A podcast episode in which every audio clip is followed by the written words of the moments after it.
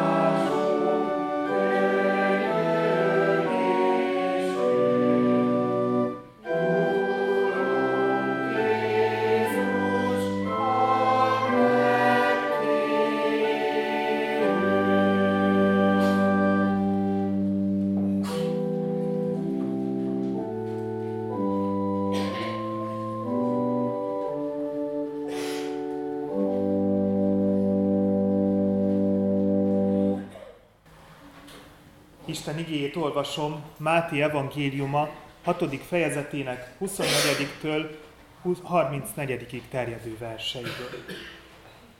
Senki sem szolgálhat két úrnak, mert vagy az egyiket gyűlöli és a másikat szereti, vagy az egyikhez ragaszkodik és a másikat megveti. Nem szolgálhatok Istennek és a mammonnak. Azért azt mondom nektek, ne aggodalmaskodjatok az életetek felől, hogy mit tegyetek és mit igyatok, se a ti testetek felől, hogy mibe öltözködjetek. Bizony több az élet az eledelnél, és a test az öltözetnél. Tekintsetek az égi madarakra. Nem vetnek, nem is aratnak, csűrbe sem takarnak, és mennyei atyátok eltartja őket. Nem vagytok-e sokkal különbek náluk? Kicsoda pedig az közületek, aki aggodalmaskodásával meghosszabbíthatja életét egy arasszal. És miért aggodalmaskodtok az öltözet miatt? Figyeljétek meg a mezei liliumokat, hogyan növekednek. Nem munkálkodnak és nem fonnak, de mondom nektek, hogy Salamon dicsősége teljében sem öltözködött úgy, mint ezek közül egy.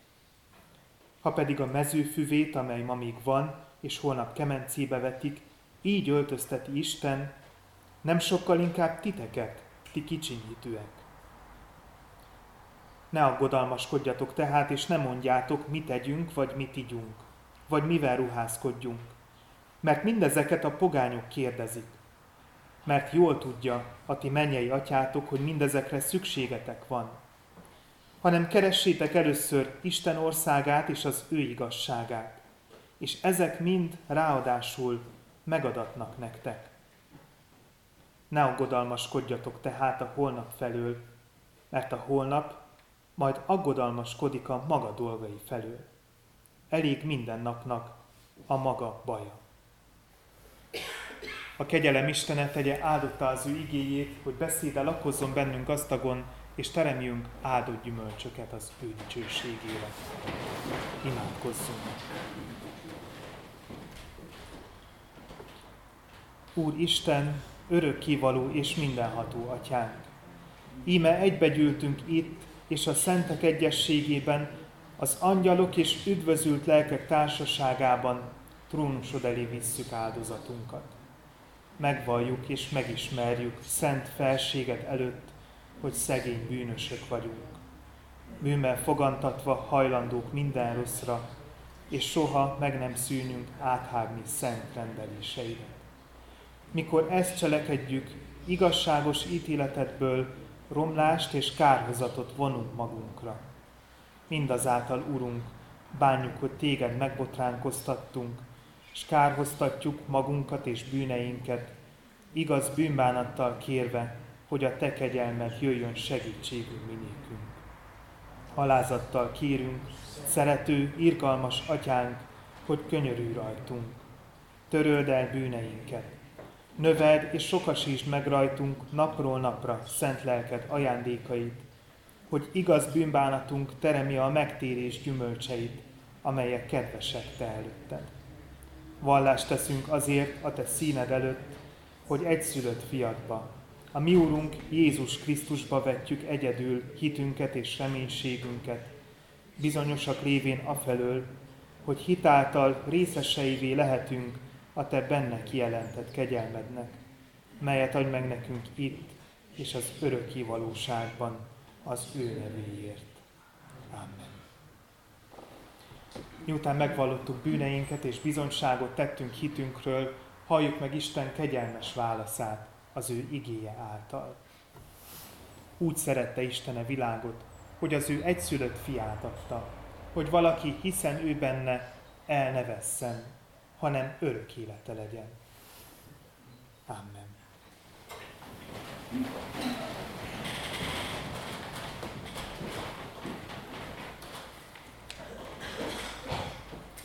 A 25. énekünk első két szakaszával válaszoljunk Isten kegyelmére. A 25. Zsoltár első szakasza így kezdődik, szívemet hozzád emelem, és benned bízom, Uram.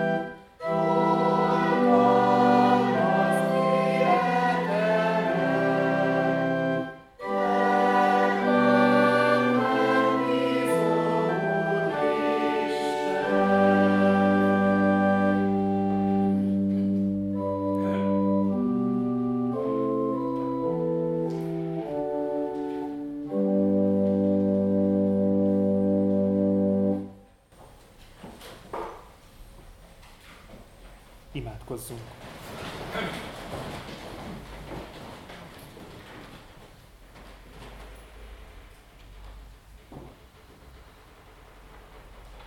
Menje Istenünk, hálás szívvel jöttünk el ma elődbe, ide a te szent házadba, de a hálánk mellett elhoztuk magunkkal aggodalmainkat is, nehézségeinket is.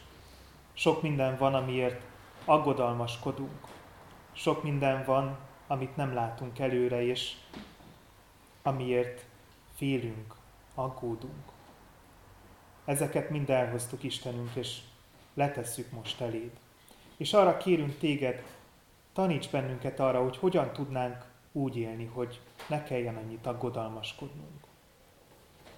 Ugyanakkor idejöve eszünkbe jut az is, hogy mintha azok, akik előttünk jártak, másképp éltek volna.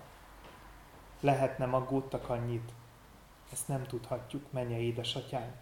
De mindenképp segíts, hogy azt is megértsük, hogy ők hogyan éltek, hogyan jártak a mindennapokban, és add, hogy ebből tudjunk erőt meríteni önmagunk számára. Menje Istenünk, ígéd által vezes bennünket, vezérelj minket. Segíts, hogy jobban megértsük azt, hogy hogyan tudnánk neked tetszőbben élni. És add, hogy meglássuk azt, hogy mi az, amire törekednünk kell, mi az, ami igazán fontos az életben. Örökös kérdés ez számunkra, de tudjuk, hogy te iránymutatással szolgálhatsz nekünk.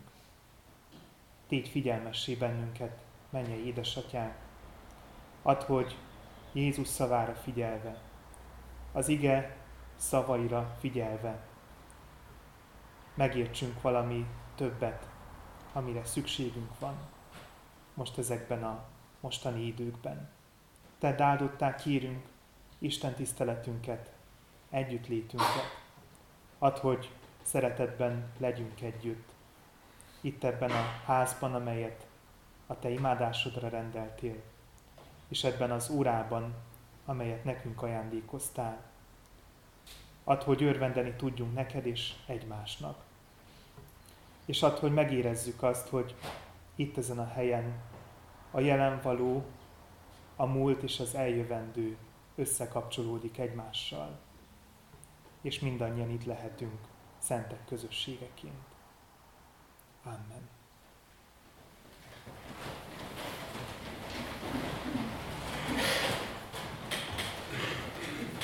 Készüljünk Isten igéjét hallgatni a 251. énekünk első két szakaszával.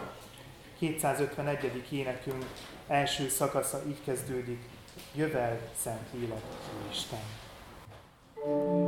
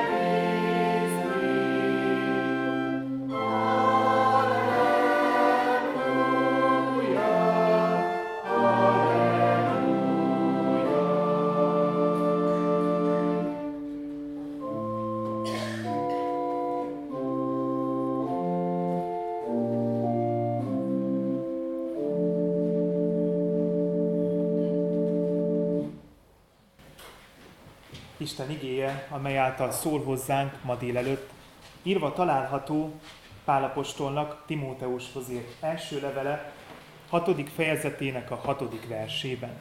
A Timóteushoz írt első levél hatodik fejezetének hatodik verséből olvasom Isten igéjét. Kérem a gyülekezetet, hogy figyelemmel és alázatos szívvel hallgassuk azt meg.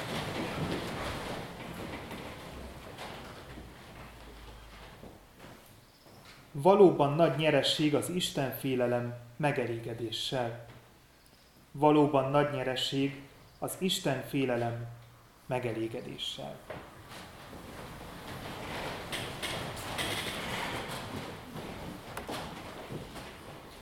Úgy gondolom mindannyian tapasztaljuk, érezzük a saját bőrünkön, hogy egy pár éve különösen bizonytalan időket élünk. Igazából nem panaszkodhatunk, mert sok mindenünk van, ami régen nem volt. Jobb az életminőség, ahogyan a többségünk él. Van, ami régen csak a kiváltságos keveseknek adatott meg, most azonban minnyáján élhetünk velük. Bőven vásárolhatunk ennivalót, nem kell sorba állni érte. Rengeteg információhoz hozzájuthatunk, és ha okosan élünk velük, akkor akár tisztább képet is kaphatunk a világról, és ha úgy döntünk, és van rá pénzünk, még utazhatunk is. Szinte bármerre. Egyre erősebben érződik azonban, hogy ez nem fog örökké tartani. Ennek egyelőre még csak visszafogott, de jól érthető jelei vannak. Egyre több az ideges ember, egyre több a csaló, az ügyeskedő, mint pár éve akik kimondottan örülnek a zavaros vizeknek.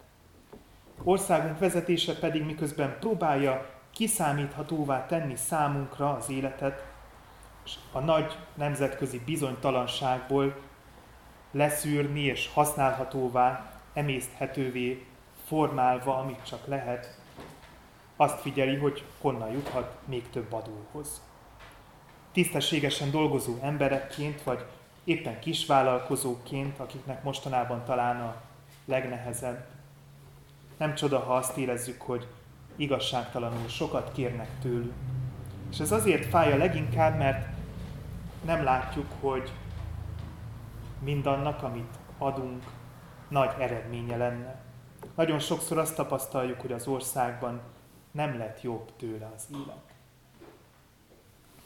Biztos vagyok benne, hogy sokszor ironikusnak tűnik számunkra a római levél ismert igéje, amely Luther Mártonnal, a nagy reformátorral egykor megértette, hogy hogyan élhetjük meg a legteljesebben Istennel való kapcsolatunkat.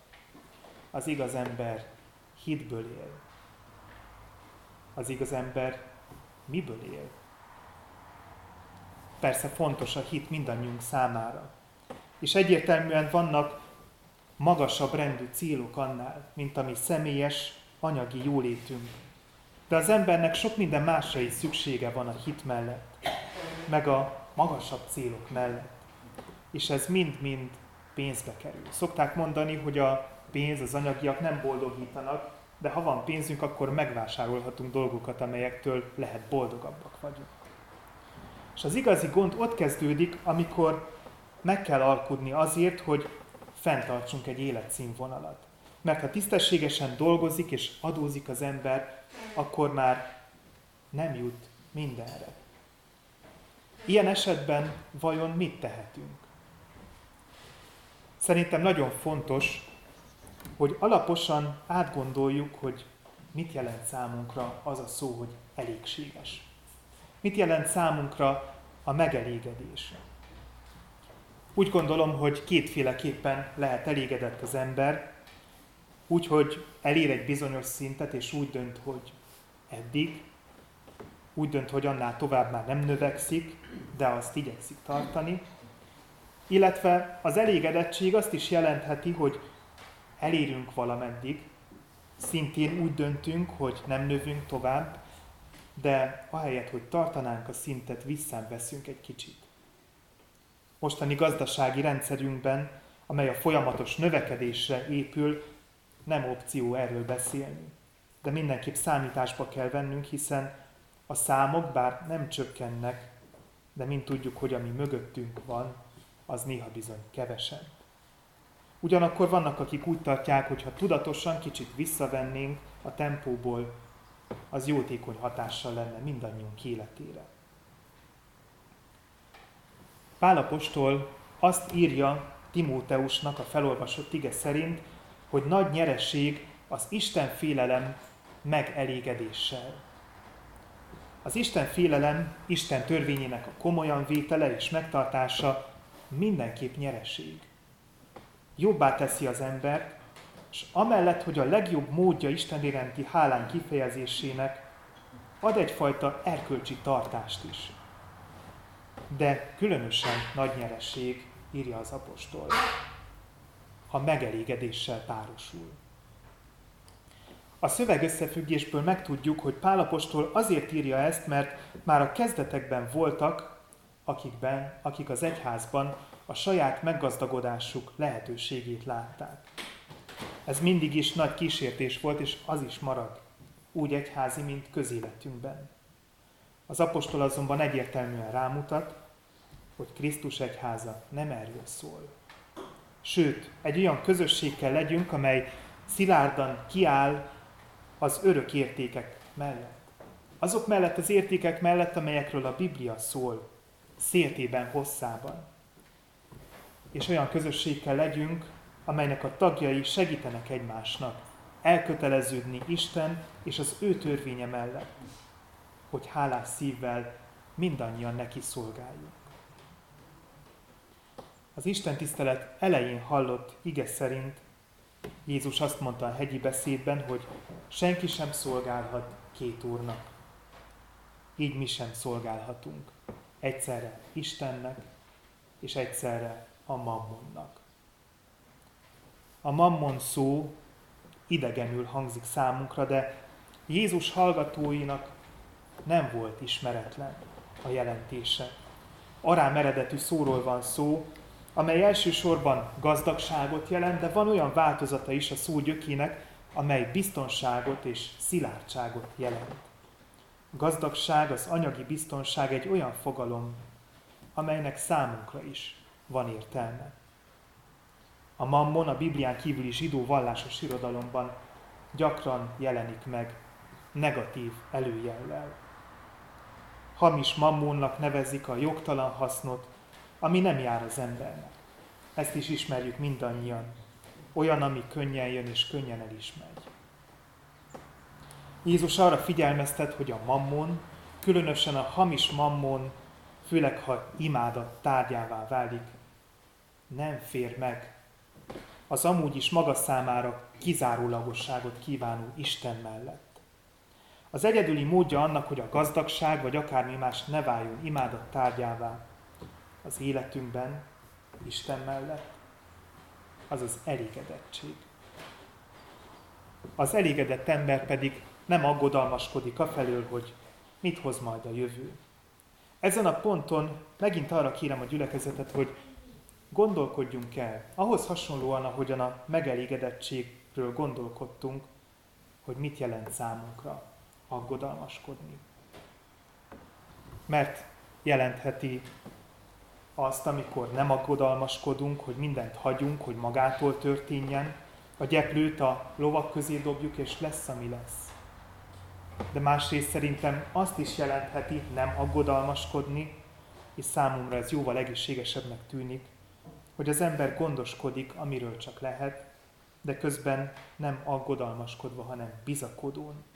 Istenben bízva van jelen az életében.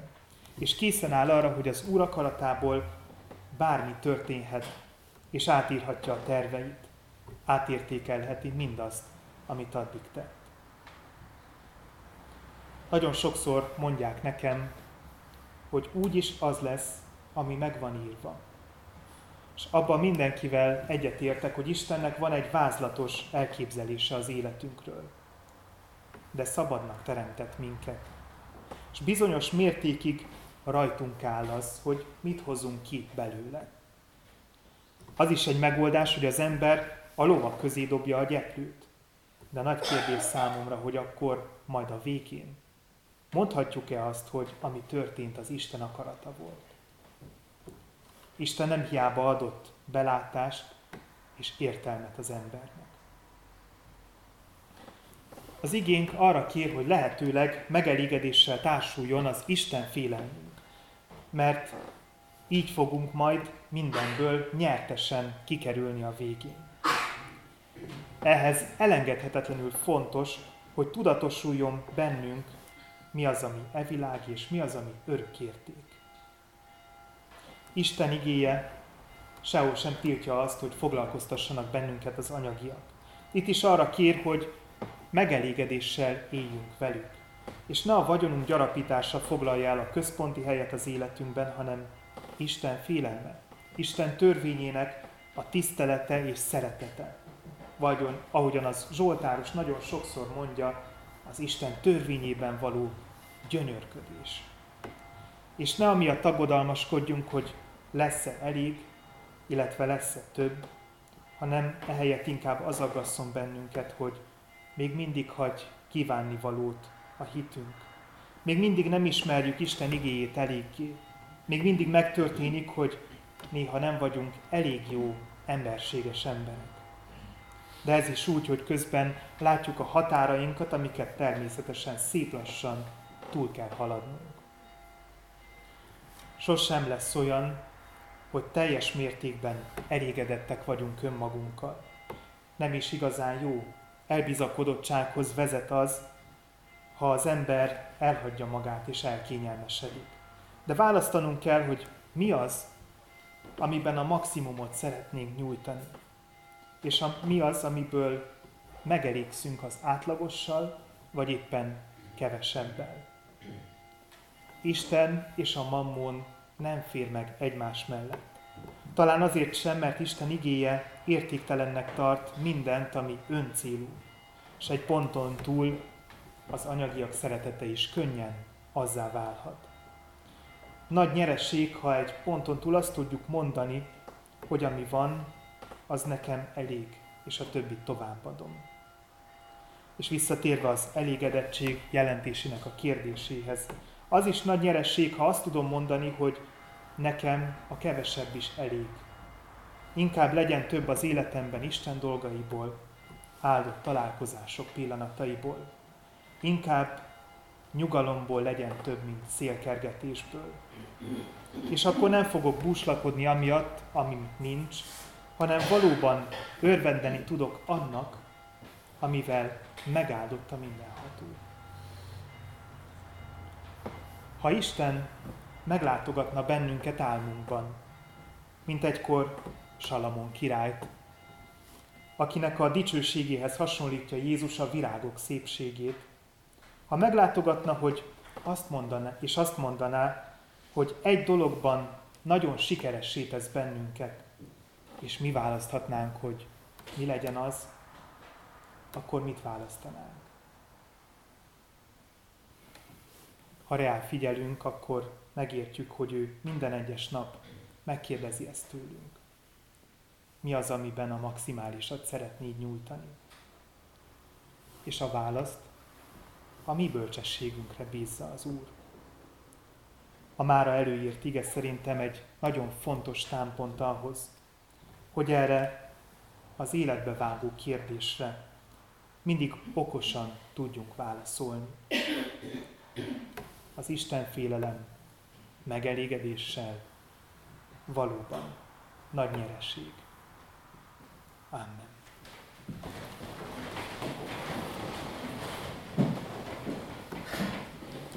Válaszoljunk Isten igényére a 354. énekünkkel. A 354. énekünk így kezdődik. Megáll az Istennek igéje. thank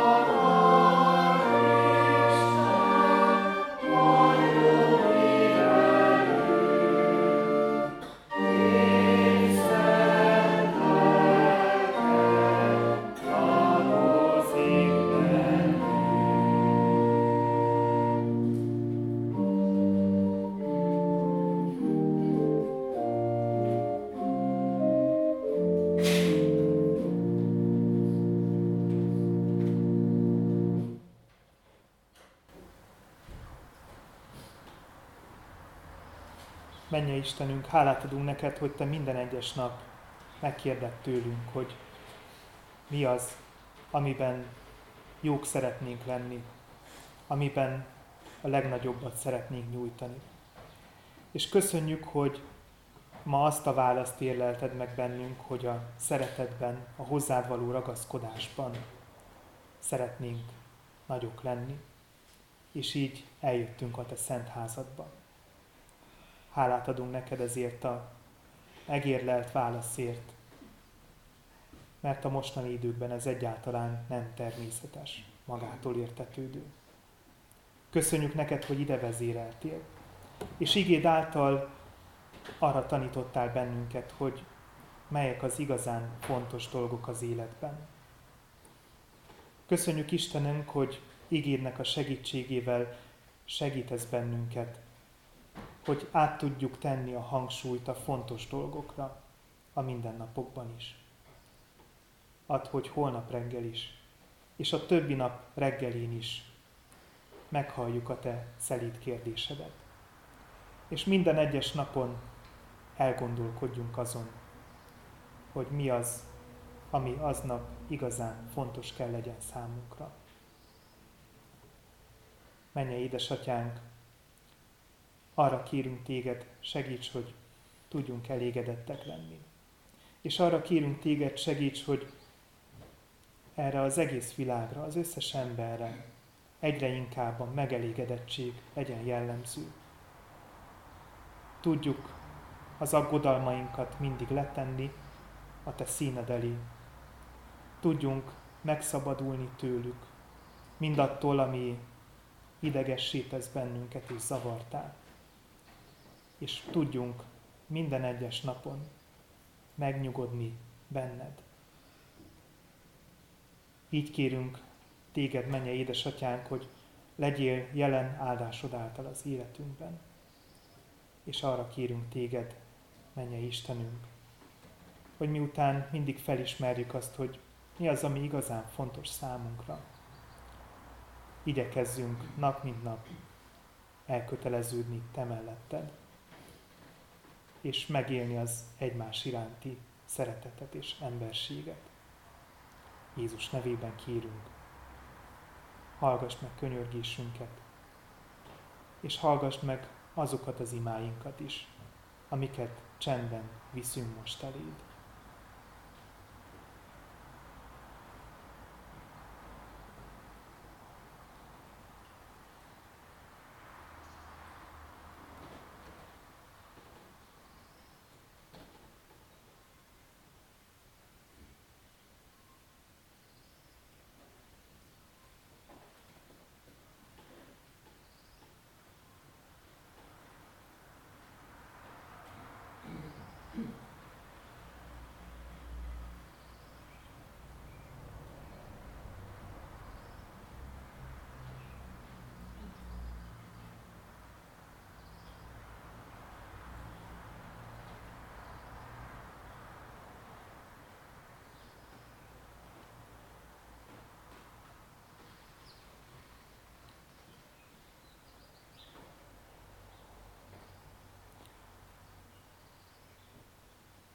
Áldott a mi Úrunk, aki meghallgatja a könyörgésünk szavát. Amen. Mi atyánk, aki a mennyekben vagy, szenteltessék meg a te neved. Jöjjön el a te országod, legyen meg a te akaratod, amint a mennyben, úgy a földön is. Minden napi kenyerünket add meg nékünk ma, és bocsáss meg védkeinket, miképpen mi is megbocsátunk az ellenünk védkezőknek. És ne vigy minket kísértésbe, de szabadíts meg a gonosztól, mert tiéd az ország, a hatalom és a dicsőség mindörökké. Amen.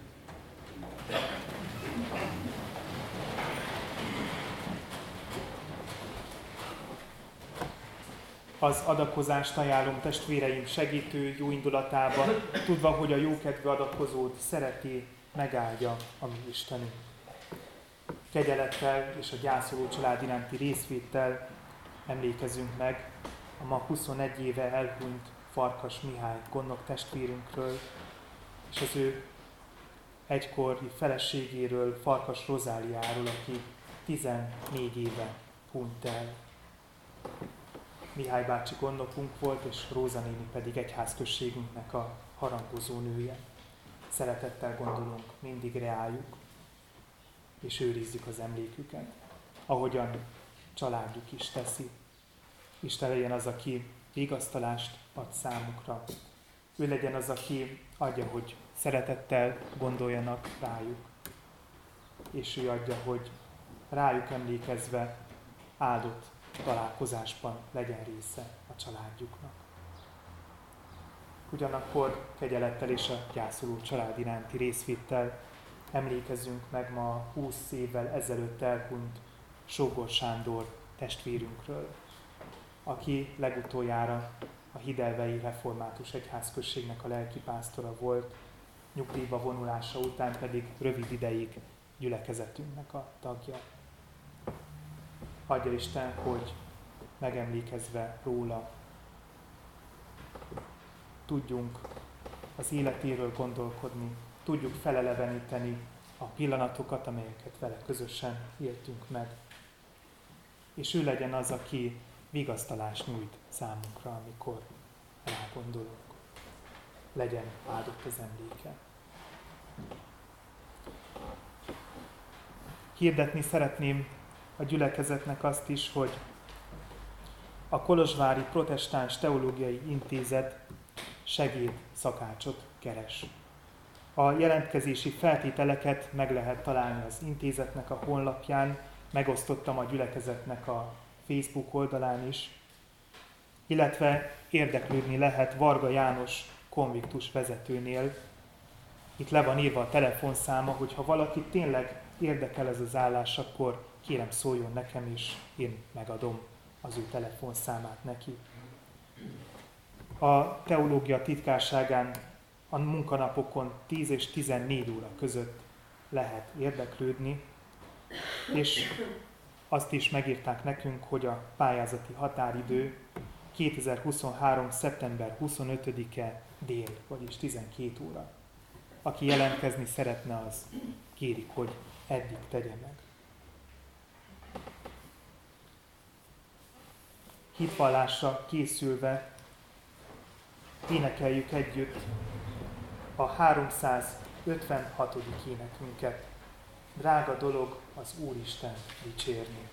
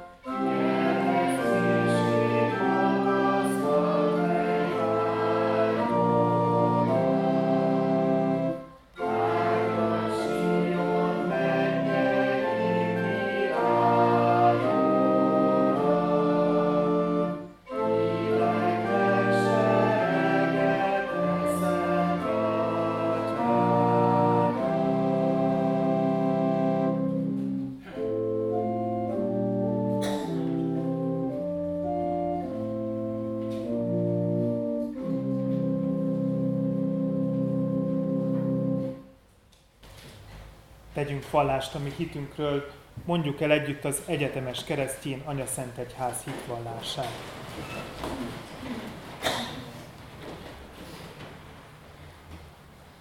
Hiszek egy Istenben, mindenható atyában, mennek és földnek teremtőjében, és Jézus Krisztusban, az ő egyszülött fiában, ami Urunkban, aki fogantatott Szent Lélektől, született Szűz Máriától, szenvedett, Poncius Pilátus alatt megfeszítették, meghalt és eltemették.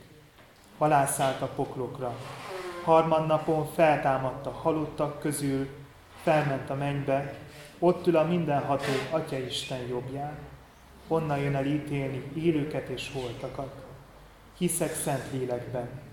Hiszem az egyetemes keresztjén anyaszent egyházat, a szentek közösségét, a bűnök bocsánatát, a test feltámadását és az örök életet. Amen.